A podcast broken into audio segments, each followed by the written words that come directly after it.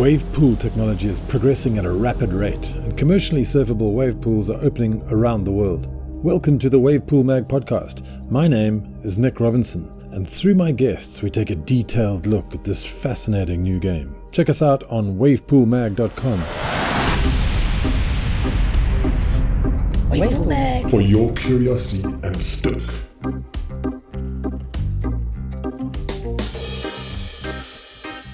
Welcome back to the Wave Pool Mag podcast, season 2. Yeah, man, we're so excited. We've had, I think it's about 12 episodes in the first season, and now we've got a whole bunch of podcasts lined up for the next one.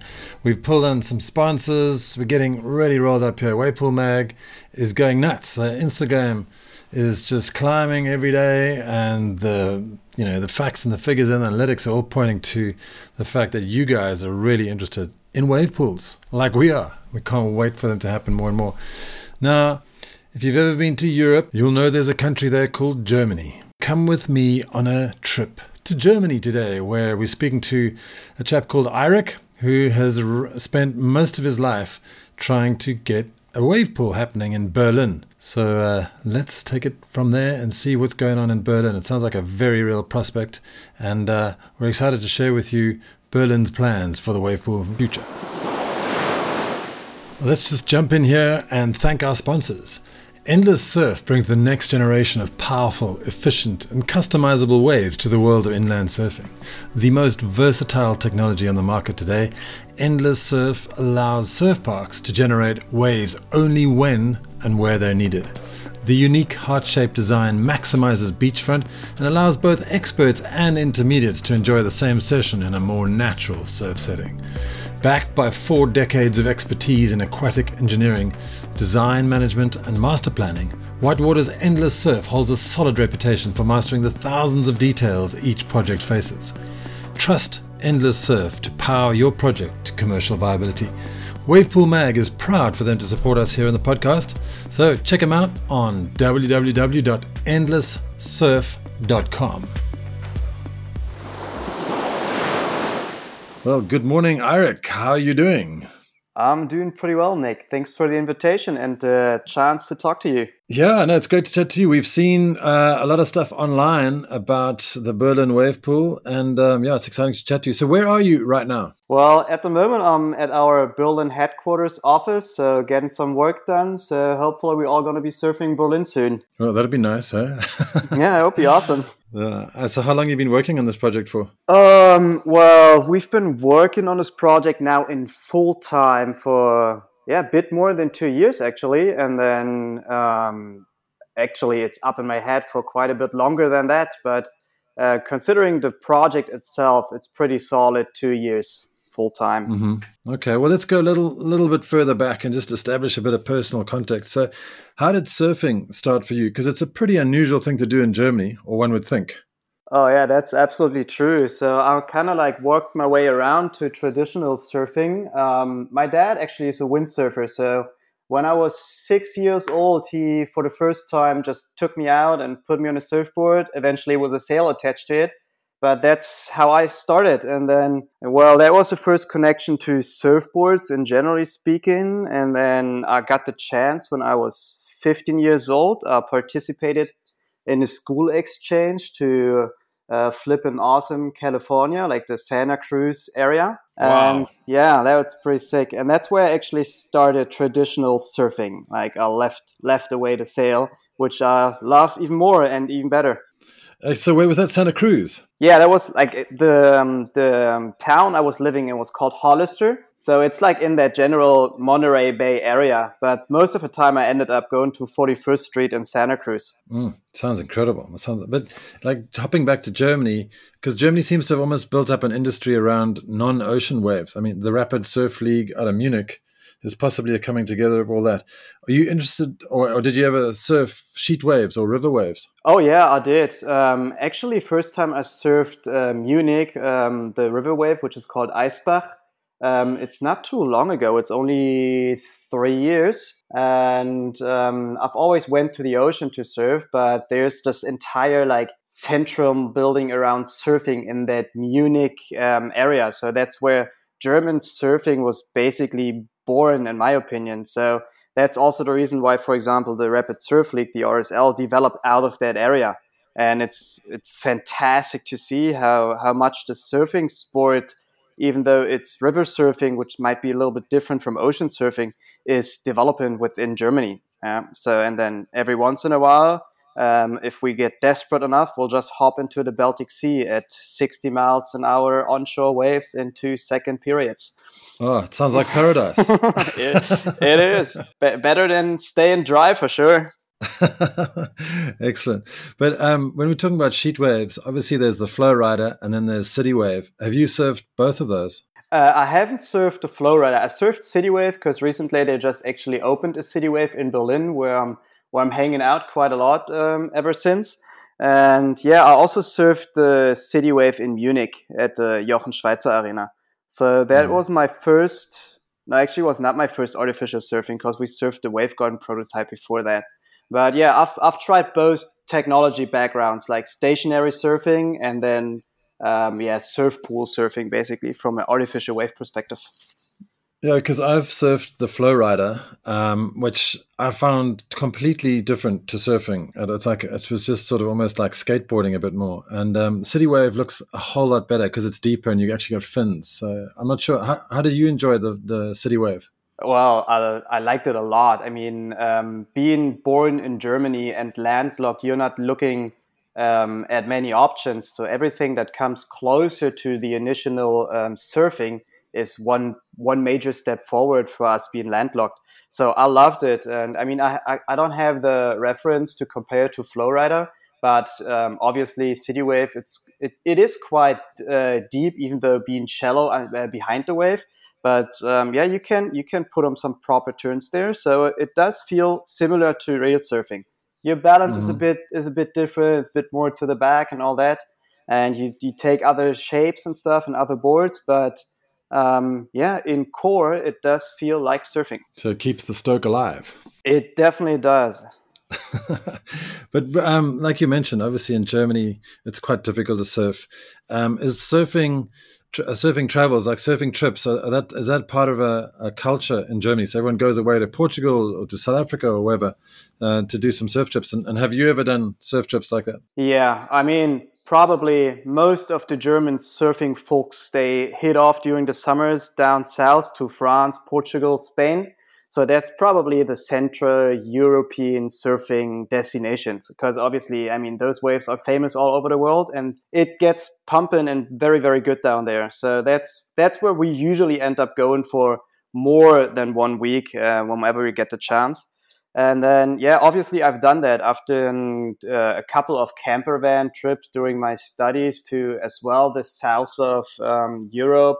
Or other destinations. Well, I didn't take my camper van to South Africa, but I got the chance to study there for half a year. So that was probably one of the best academic semesters I've ever had in my life because South Africa, I mean, it's just a million stories I could tell you about South Africa. Well, tell me when. I'd love to hear when. I mean, did you get to J Bay? I actually did get to J Bay, but I'll start on my first day being in South Africa. So we flew into Cape Town and then we shuttled to Stellenbosch because that's where I studied. So we just dropped our bag and we straight driven back to Cape Town area to Muizenberg, which is very well known. And then South Africa. That's where I learned to surf. Oh, is it?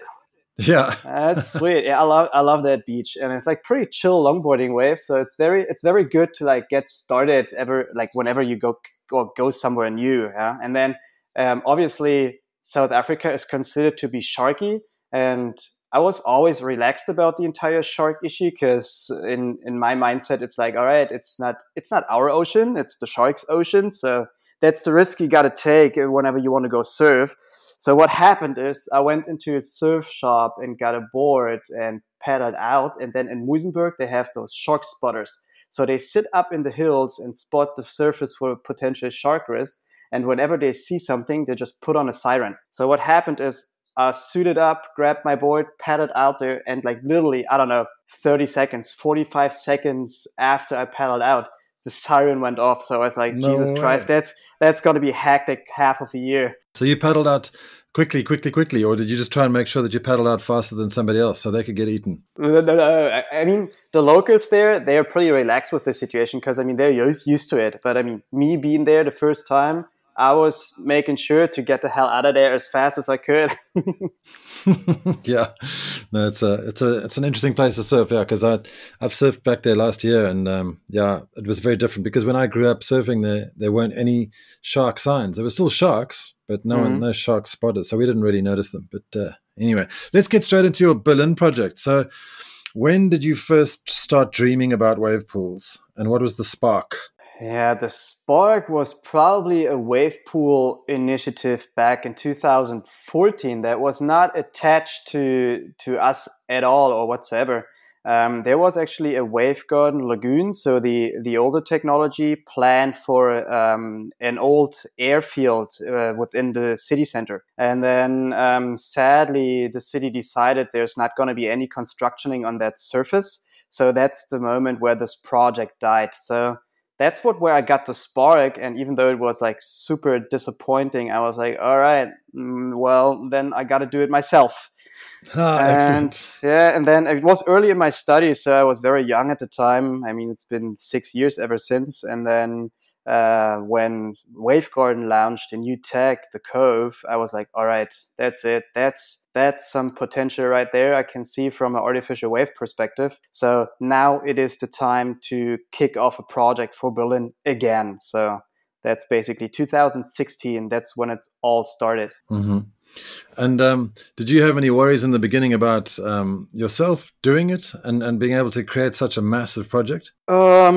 Well, I think in the beginning of projects like that, you don't have a very good understanding of what you're going into.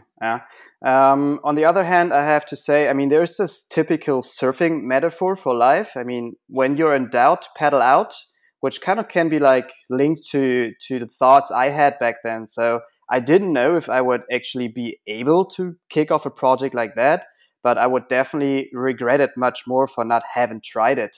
So maybe that's a good way to put it. No, that is a wonderful way to put it. So obviously a part of growing a project like this is building a team. How did your team members come together? Yeah, that's quite a funny story because I studied business administration and sports science. So I did already have a toolbox where I could actually draw knowledge from, but a project like this just needs a lot more. So I was looking into like my networks for competences that I did not have, which is especially like engineering and renewable energies, because I saw some problems coming up down the road with the project, especially caused by electricity demands. So I just addressed a close friend of mine, which I actually went to school with, who is an engineer, and he is not a surfer. So that was like my first mission to do, to convince a non-surfer of something he has never felt, and just explaining the fascinating things about surfing and about the potential I see that was already been like built up a little bit back in 2016, but not as far as it is just picking up now. So yeah, that's when I extended the team. So my partner Marvin joined in, and then ever since we took it together. Okay, so there's just two of you involved in the project? No, by now it's lots more than that. I mean, there's been people coming and going. We have lots of internships that run around with the projects. We've been working with bigger firms that join ventures and have partners in different specialized fields. So now behind the firms, there's more characters and more partners we're talking about. But the kickoff was basically between two of us. And obviously, a project like this requires a lot of funding. And I think you did some crowdfunding in the first, but what was your whole approach to how do you get this money? Because there might be a lot of people out there thinking, how on earth am I going to get the money to create a wave pool?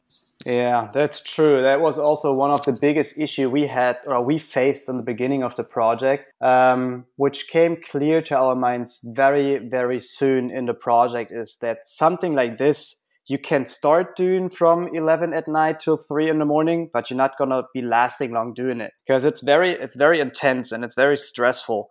So we needed to find a possibility to manage to do the project in full time. And there's like a million ways to kind of fund things like that. You can do crowdfunding, you can do crowd investing. There's obviously venture capital. You can simply go to a bank and get loans. So I think there's not a right or wrong in terms of funding. It just needs to stick to your own risk that you like to take and going into a project like this, and the accessibility of capital on the market. What we did was a pretty good shortcut because we've been studying back then. So we've drawn academic scholarships for the project. So basically got paid by the university to go along with it. Wow. How did you do that? We linked our research to surfing and to the project itself. So what I did is, in cooperation with the German Surfing Association, I kind of created a license to raise surf instructors on artificial wave technologies. So to build up a network and a framework of how people are going to be taught on wave pools, you obviously need personnel or instructors that teach them. So I did the license for those instructors on artificial wave pools. So that was my sports science address to it, and then my business administration. I did a lot of market analysis and all that on artificial waves in general. So we linked proper academic research to the project, and then Marvin kicked in his competence with renewable energies and engineering to basically sharpen our concept and the USPs that come along with SurfEra. Excellent. That's a novel approach. That's great. Excellent stuff. So, I mean, it's been quite a while for you working on this project, but obviously back in 2015, Kelly Slater had just come out with his concept, which sort of almost broke the internet on that day. Snowdonia just opened in 2015. And how positive were you feeling about the wave pool industry in those days compared to now? It's a very interesting question because I was looking into the market at that point of time already. It was like I had two different feelings on this entire thing.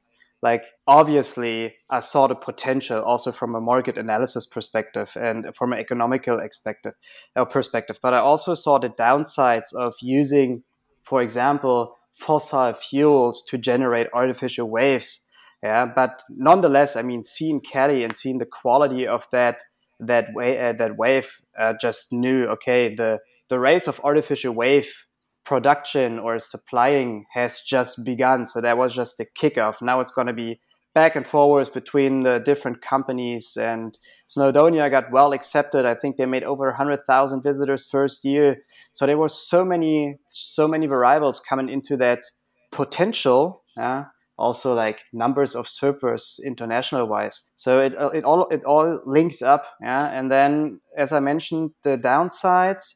I mean, sledge constructions like the Lagoon or like Kelly's, from a hydrodynamic perspective, they're just different to ocean waves, because you're talking about more a convex structure than a concave structure. So it has something to do with the hydrodynamics. And then biggest issue, as I always say, energy consumption. In my understanding, using the grid to produce artificial waves just kind of interferes with the nature of surfing being a nature sport. Because obviously the ocean does not need any external energy to produce waves. So that should be at least the step we need to take in order to provide artificial waves. So how are you going to do that? Mainly solar? Well, it depends on the location. I mean, for Berlin, we did analysis with our partners from Grimshaw Architects and from EGS Plan and from Schlaich Bergermann Partner. So we developed a energy supply system that is capable of producing enough energy to run the artificial wave technology, to heat the pool and the air. So we're trying to drop the ecological footprint to a minimum. And yes, in Berlin, we mainly have done that through solar panels. But obviously, it depends on the location. If you're somewhere else, wind might be a big factor, or moving waters. We have a project interest in Norway that just addressed us, where water energy is one of the biggest renewables up there. So it always depends on the location, which renewables you're looking into. But if you think about it, you're taking all this energy to create a wave, and the wave itself has got so much energy. Doesn't it make sense to try and harness some of that energy? Because a lot of there's been a lot of research and technological development in wave power, especially in the Azores. So have you thought about using that in your wave pool? You mean like using the already used energy and kind of like push it back into the system and or into the grid, or what do you mean exactly by that? Well, getting a wave to generate electricity itself. So once you've produced the wave, it's rolling down, and you can like hydropower. I guess at the end of the day, there's systems out there that, for example, also work with like the tides. Yeah, so if you have in pushing and out pushing water, they can generate electricity. But obviously, a project like surf parks in general, it always needs to be taken multiple perspectives into consideration. So you have the ecological perspectives, and there is ways to probably produce enough electricity to run 100% on renewables. No doubt about that. But that might just put an end to the business case because it's just economically not doable from an investor's side. But nonetheless, there's so efficient ways out there to produce energy by now for a cost that is basically backed up by the business case easily, and you're also like preventing yourself, for example, for rising electricity prices. So there's just also from an econ factor a lot going into a renewable perspective or direction. It's silly not to take that into account for any major development these days. But yes. So can you take me through a verbal tour of how you envisage your wave pool will be? So if we start in the car park, park the car or got off the train or however it is, how's it going to happen? Yeah, sweet. All right. I'll have to do that. Well, let us arrive with the bicycle because it's the most sustainable wave to ride to a surfboard, right? Okay, so where do we start? I mean, you park your bike somewhere and it's probably going to be close to the parking, the car parking and caravan parking area. So you already see like those places being covered by like some roofing construction with the renewables, like the PV or solar power on top. So you already there get a sense of, all right, those guys, they produce energy here to run that wave. So it has like a sustainable aspect to it. And then we'll park our bike and we walk through, well, let's put it like an urban garden. Yeah, where you find a good vibe and a good atmosphere, people hanging around, chitty-chatting. Some folks are skating. You might even find a food market going on. And then you kind of approach like the building structure, at least in my eyes, and get an impression on the roof construction, like a dome that's opening up for you. So you see like the building modules that we're basically using, like Lego kind of modules, and arrange them around the pool. So once you enter the building, you kind of takes you through a nice hallway, and then once you're in the dome, this entire place just opens up to you, and now all of a sudden you're just in surfer's heaven. You're in the middle of that place to be that we're always talking about, because you literally arrive like on shore. You can hear the waves, you can see the waves. So you're getting all like super excited, suit up, and just want to go for a paddle immediately. Sounds thrilling. I want to go for a wave right now. Yeah, see? That's what I'm talking about. What kind of amenities are you going to have? Restaurant, cafe, I see co-working spaces. Yeah, I mean, we've done a lot of work in our business case because the general idea was we want to make surfing accessible to everybody. So we need to find a way to lower the prices for the ticketing, for the surfing.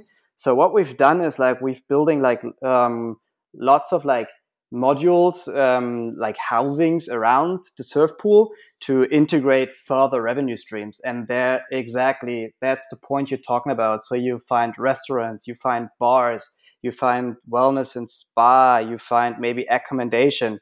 So it's also linked to the location we're talking about, but there's always side businesses going on that kind of like help the business case to run even smoothly. Yeah. Mm-hmm. Yeah, because for many developments that we've had a look at here at Wave Pool Mag, the actual revenue from the surf itself is generally about 40 to 50%. It's not the majority of the revenue, and all the other revenue comes from side businesses. So what's the largest revenue streams you're considering?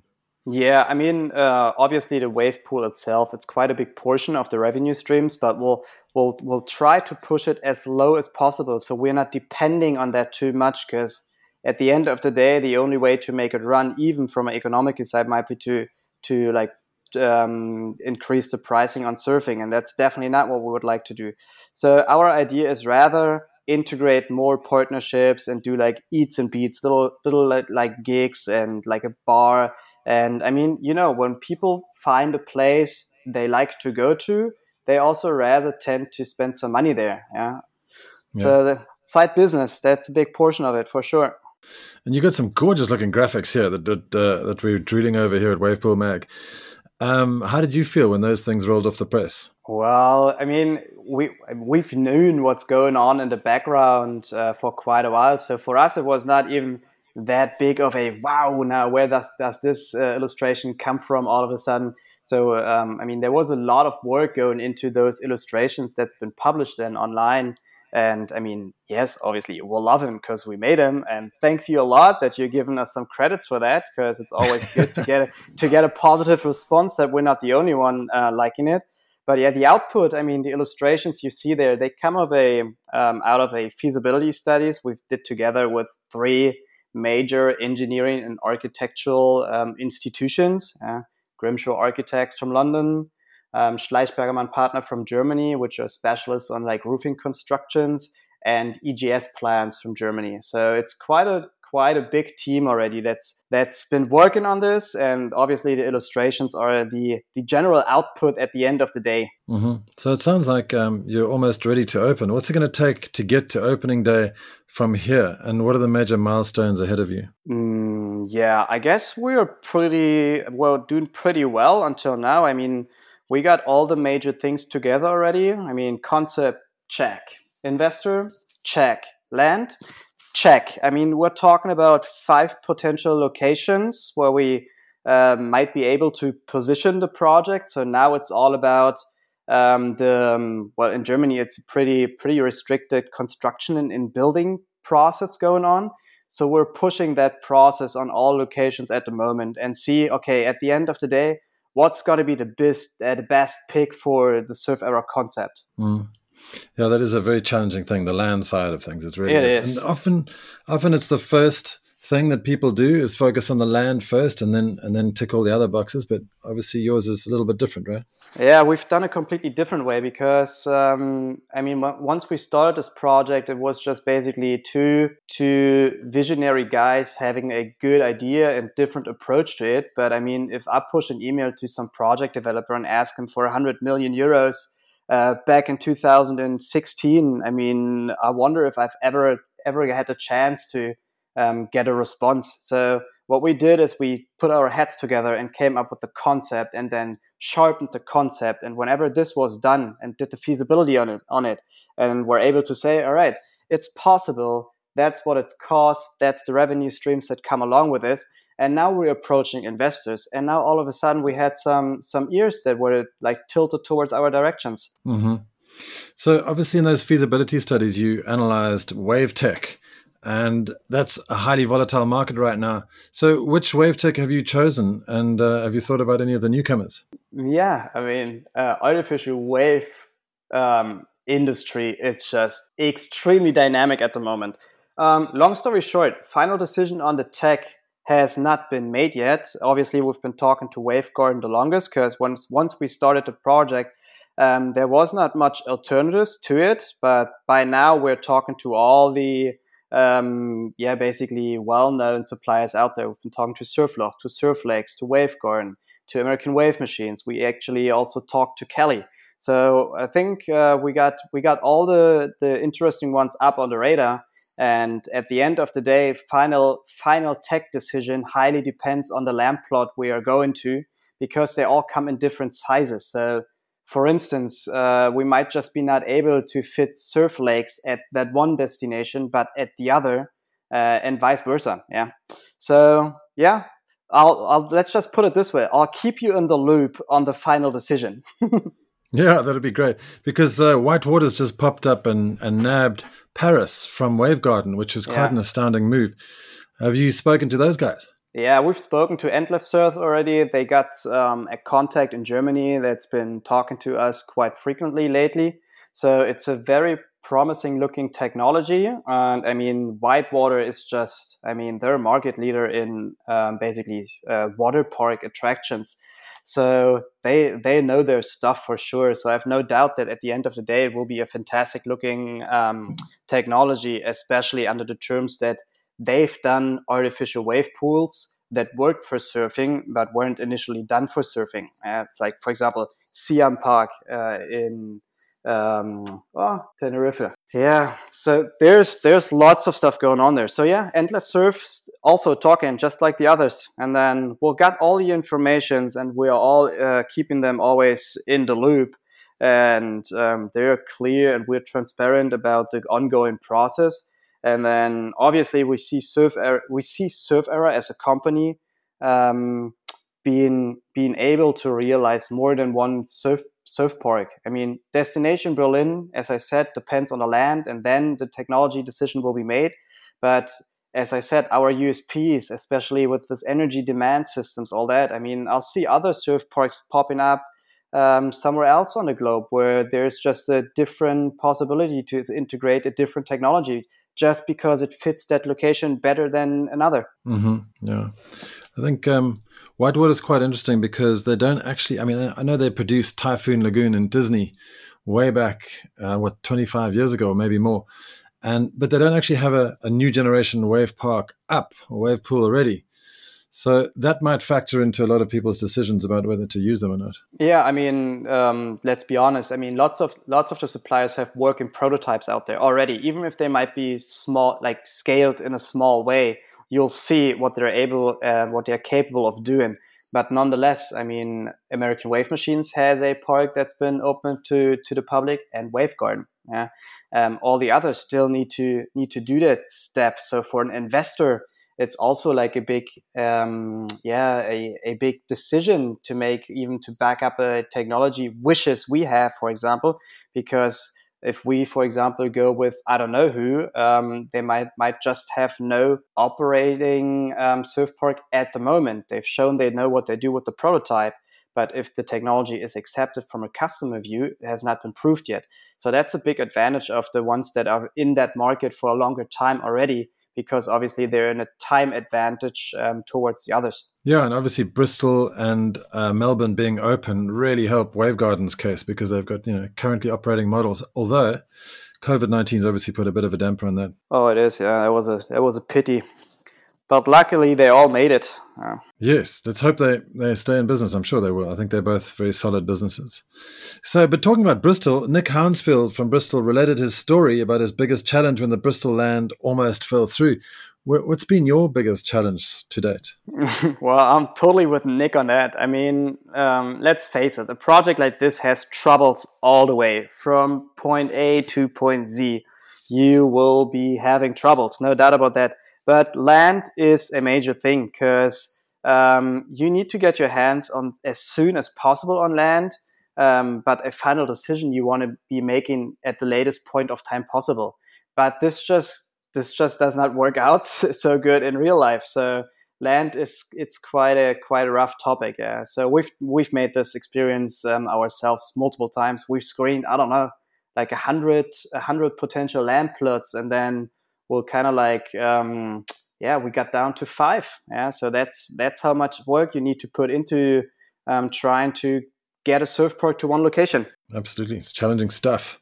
So let's talk a little bit more about the surfing environment completely. Let's do the stats. How many surfers do you think there are in the world, in Europe, and in Germany? Very good question, because that's always like a initial question from an investor's side. And to be honest, I'll say never trust the statistics. You didn't fake yourself. So if you do research on that, you'll find from single million surfers in the world to up to 35 million. Yeah, so it's a lot. I mean, it's a lot considering where surfing comes from. Yeah. Nonetheless, I think none of those statistics can be like 100% proven from a research perspective, but it gives you a good understanding of how the market is at the moment and where it is developing. So let's just, for instance, take those typical numbers you find out there, which put down the worldwide surfer numbers somewhere in between 23 to 35 million. Yeah, if you split this number down to Germany, you end up with 420,000, if I'm correct at the moment, which is not enough to run a surf park. So there is actually just a need of extending the side businesses to run a healthy business. Okay. Because there's what, about 3.5 million people in Berlin, and many of them are, most of them are non-surfers and even non-swimmers. So how will you convert them? Yeah. So Berlin is pretty interesting because obviously it's a metropolitan area and it's like internationally also just like worth a visit. So you're talking about 5.5 million inhabitants in that metropolitan area that are one way or the other are potential clients, because they might just use the opportunity to take a little break out of their stressy capital and city life and just want to have like some other pictures to look at. And they might just visit a surf park and not even hopping on a surfboard, but just drinking a cold little German beer or whatever, or a Mai Tai or a cappuccino, who knows? So it's just like a breakout. And if you take those 5.5 million into consideration, I have no doubt that you're looking at 500,000 plus visitors a year if you are able to put a surf park somewhere close to the city. Not forgetting about an additional 13 million tourists that just come in every year and are looking for free time activities. Well, with that amount of people coming in and that amount of people living there, don't you think Berlin could sustain more than one pool? Well, I think like the capacity of surf pools is higher than the visitor rates we are actually calculating with at the moment. So when I'm talking about 500,000 visitors for now, it's not the capacity limit of the wave pool or of the facility itself. To be honest, I think at this moment of time, Germany is probably able to fit 4 surf parks. And if you've done your homework right, you'll already see projects being up on the radar for the north, east, south, and west of the country. Yeah, there's what, Surf Deck in the north. Huh? Exactly. They made some major steps forward lately. It's incredible to see, and I'm very happy for the guys. Yeah, that's great, because they signed with Wave Garden in January this year. We just ran an article on that.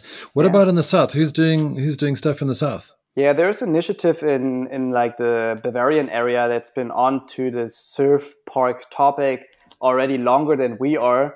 But same with Nick and also with us a little bit, land is an issue because there's so many construction rights you need to be aware of, and you need to fit them within your concept. And it might just be a failure somewhere very, very far into the project. So I just can't give too many details at the moment about the status down south because, I just don't want to do that.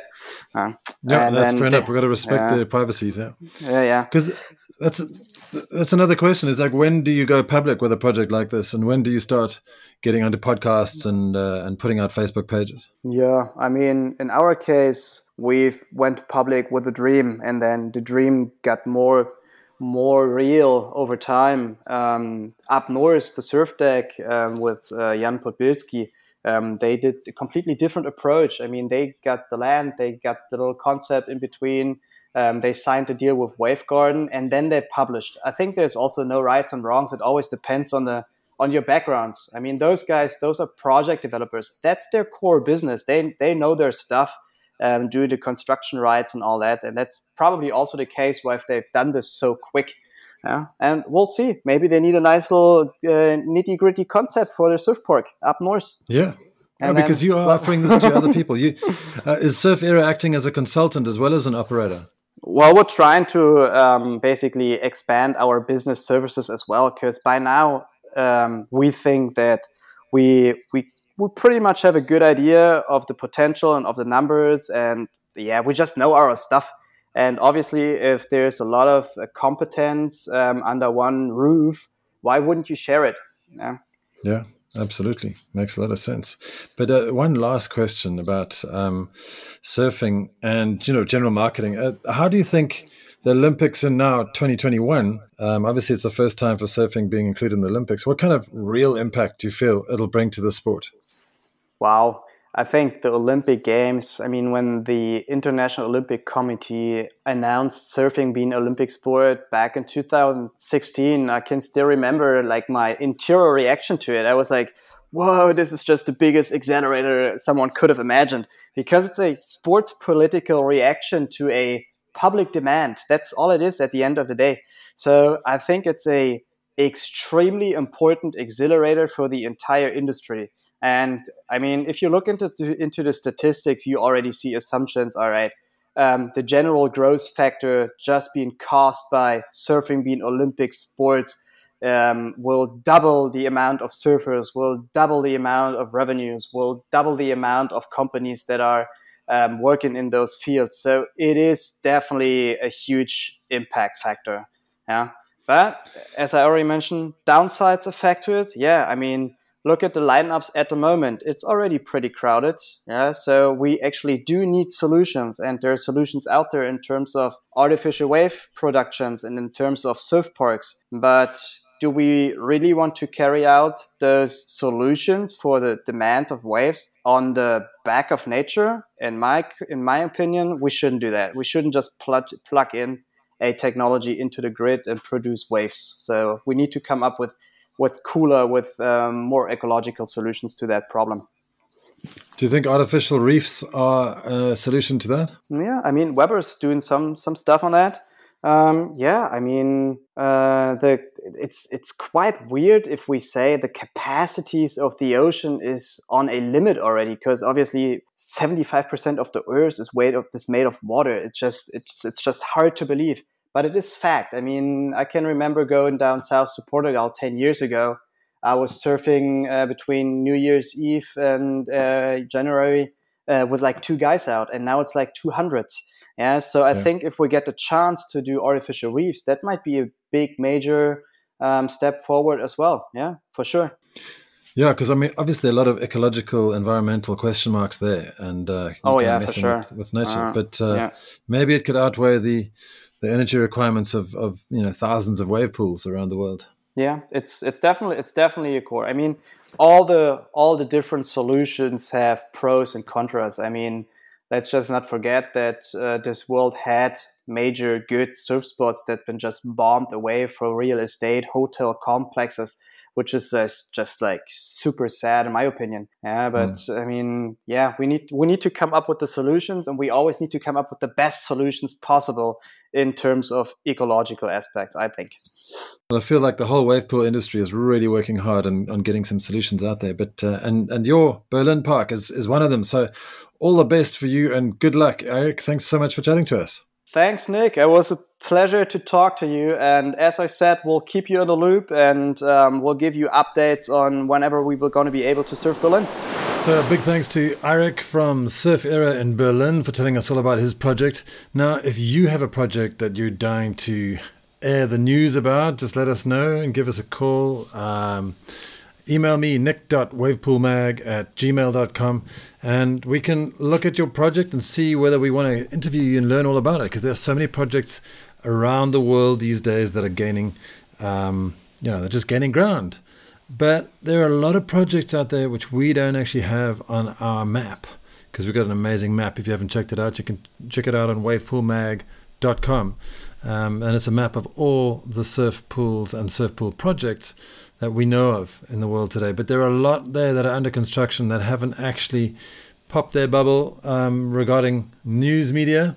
So if you know of any, let us know. We'd love to hear all about it. Thanks for listening once again, and we'll see you next week. So stoked to be back on board. This is amazing. Season 2. Really pumped. So I hope you are too. And tell your friends. Let's listen up to some more episodes in the future. Thanks a lot, and we'll see you next week. Actually, we're doing this every 2 weeks for now, but who knows? All right. Catch you later. Thanks a lot.